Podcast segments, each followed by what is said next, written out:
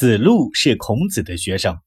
当他初次去见孔子时，他说：“南山的竹自然生成的，可以拿来做剑，不必要加以人工的制造。如此说来，人们也有自然生成的本能，不必跟要求学。”孔子道：“南山的竹自然生成的可以做剑，但是加以人工的制造，岂不是更锐利吗？